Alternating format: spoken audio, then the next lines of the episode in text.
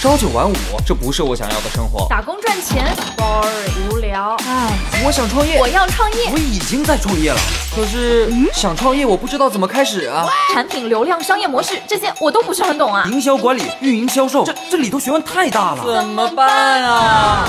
想创业不懂项目挑选，想经商不知商业技巧。乐客独角兽创业导师崔磊，商业小纸条苏南为您一一解答，一一解答。欢迎进入今天的创业找崔磊。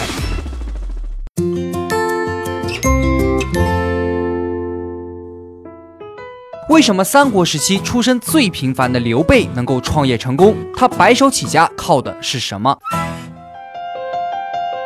有请崔磊，有请崔磊。三国时期呢，曹操是官二代，孙权是富二代，只有刘备啊是白手起家。你有没有想过，为什么他能够创业成功呢？在刘备临终前呢，他已经虚弱到拿不起笔了，只好口述了一份遗诏。刘备戎马一生，颠沛流离，要对自己的人生做一个总结，还是挺难的。怎么办呢？老人回忆过往，脑袋飞快地转了一下，只说了一条人生箴言：什么？勿以恶小而为之，勿以善小而不为。简单说啊，刘备留给太子的遗言就是要做一个好人。为啥？我们来看刘备年轻的时候啊，硬性的条件拼不过别人，所以他的策略就是做好人、做善事，帮助别人，为自己赢得口碑。善于用人是创业者最重要的品质。但问题是在创业早期，你如何让别人相信你呢？刘备靠做善事、用仁义树立起了金字招牌，吸引人才加入。最经典的就是长坂坡之战啊，刘备带着樊城的民众向南撤，一边走一边不断有新的民众加入。等到到了当阳，已经有十几万人了。要知道啊，打仗带着这些妇孺老幼，行进速度是非常慢的。最后果然被曹操的精锐部队给追上了，吃了个大败仗。但是这场军事上的失败，在政治上却是成功的。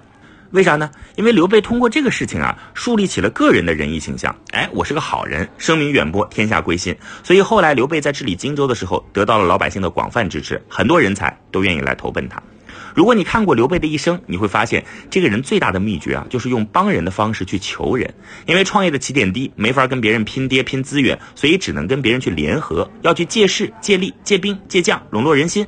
但别人不了解你，怎么可能借你呢？刘备怎么办呢？你不借没关系，我帮你，帮到舍生忘死，感动对方，联合的局面就打开了。最典型的就是刘备三让徐州。当年刘备帮助陶谦镇守徐州，对抗曹操的虎狼之师。刘备这次帮的可是很彻底的，把自己那点家底全拿出来，结果吃了个大败仗，家里的老底子赔了个精光。陶谦更是感动到这个老泪纵横啊，紧握着刘备的手说：“哎呀，老刘啊，你真是比我的亲人还亲啊！你有啥困难跟我说，我帮你。”结果刘备摇摇头说：“哎，陶总，你工作这么忙，事儿这么多，我就不给您添麻烦了。这点困难我能忍。”最后陶谦一跺脚：“老刘，我求求你，让我帮帮你吧。”然后就真的把徐州给了刘备。你看，这就是刘备三让徐州的感情基础。用曹操三十万大军打了两年都没做成的事儿，刘备用了一两万杂牌军给做到了。刘备的一生啊，就是用好人、用仁义给串起来的。付出和帮助别人是他能够成事的关键。他帮刘表守荆州，就得到了荆州；帮刘璋守益州，就得到了益州；帮天子保天下，然后就三分了天下。记住啊，索取的路越走越窄，付出的路越走越宽。成全别人就是自己最大的成就。嗨，大家好，我是崔磊。下拉手机屏幕，在节目简介里有我的个人微信号。朋友圈我会分享创业思考、商业观察，以及和支付宝、抖音等巨头合作的创业好项目，欢迎您来交流。我们的创业平台乐客独角兽已经汇聚了三万多名各行各业的创业者，欢迎您来寻找资源。有请商业小纸条，请商业小纸条。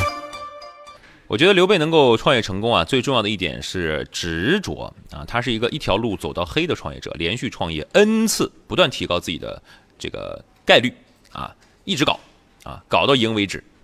二十三岁那年，刘备离开家乡，立志要像先祖刘邦一样闯出一番事业哈。在这个《三国演义》里边呢，也对刘邦到底是不是呃刘备的先祖也质疑哈，还是他是傍名牌啊？不管怎么说，反正刘备是励志了啊。像刘备这样的穷小子，虽然有一点能力，但缺什么呢？缺资金平台啊。就这么一个人，放现在哈，能做成大公司的高管啊，拿到高薪，差不多了，也就这境界了，也就是地步了。不过刘备人家想搞成的是帝业，想当皇帝是吧？不愿意寄人篱下。最明显的例子就是他跟曹操的交往。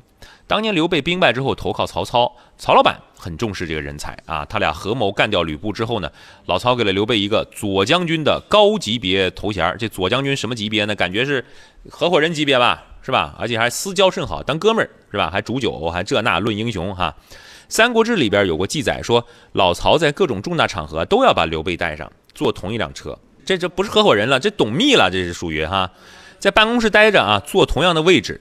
啊，这是老曹给到刘备的待遇。你看，明显是大公司高管级别的合伙人级别、董秘级别的待遇了。当然，这曹老板也有自己的小心思啊，无非就是暗示啊，你刘备哈，我看你有点能耐哈，你别去外面乱折腾啊，搞不好以后成为我对手，你就安安心心啊，待在我老曹麾下啊，给我干干这个呃该干的事儿啊，待遇福利管够。但是刘备这个心里啊很执着，他不满足于大公司安逸的现状，而是等候机会再次创业。所以当曹操派他去带兵啊去出征的时候，趁着出差，刘备带着公司的一些人马一溜烟跑了。这新公司在徐州正式挂牌营业了，是吧？再次创业，这把老曹给气得不行了啊！我派你到这分公司，你是分公司，给我搞一独立啊！气死我了！两年之后呢，老曹带兵打刘备啊，连关羽都给抓住了。刘备侥幸逃脱，投奔袁绍。那一年啊，刘备已经三十九了。等到四十岁的时候，这曹操带领着大军在官渡之战当中大败袁绍，刘备不得已再次跑路，流落到荆州找刘表蹭饭吃啊，等待时机再次创业。这刘备前二年创业经历，基本上两个关键词说完了，一个叫投奔，也就是不停跳槽嘛，这这个也没也没猎头挖他啊，就自己张罗跳槽，跳来跳去啊，跳一公司倒闭啊，跳一公司这个重大资产重组啊，你都不顺。到四十六岁啊，刘备三顾茅庐请上了诸葛亮。这个年纪啊，在古代啊，已经是黄土埋到肚脐眼儿了啊。四十六哈，那古代人活个五十多岁都长寿了。那经历过多次创业失败，终于在四十六岁这一年，刘备找到需要的人，也等到了属于他的时代。刘备四十七那年，孙刘联军大败曹操于赤壁，收复荆州五郡。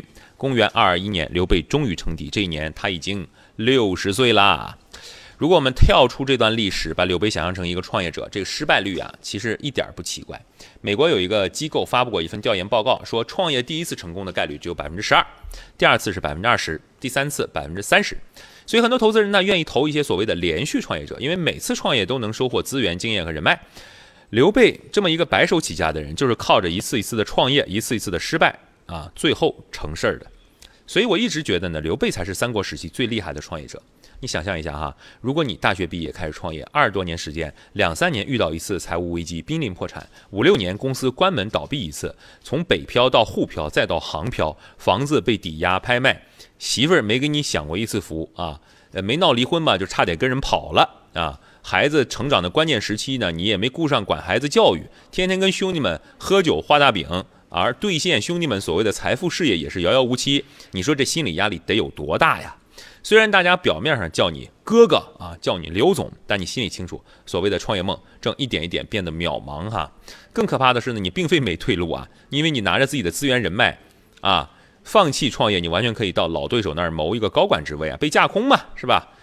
不管了嘛，拿着高薪钓钓鱼，这小日子过得挺舒服的，是吧？还能个百万年薪呢，是吧？还能稍微分点股权呢啊！但是刘备怎么选呢？他在接近五十岁时，虽然一事无成，但依然在苦苦坚持，屡败屡战。问一下您自己哈，如果您是那个年近五十的刘备，经历过多次创业失败，仍然一事无成，你还敢继续坚持吗？我曾经呢跟很多创业者沟通过，发现创业者最大的痛点就是缺少资源、缺少链接。于是呢，我们创立了创业者社群“乐客独角兽”，现在啊已经有三万多人了。有人在这找到了创业机会，找到了客户、渠道商、投资人。下拉手机屏幕，在节目简介里边有我的个人微信号。我在社群等你。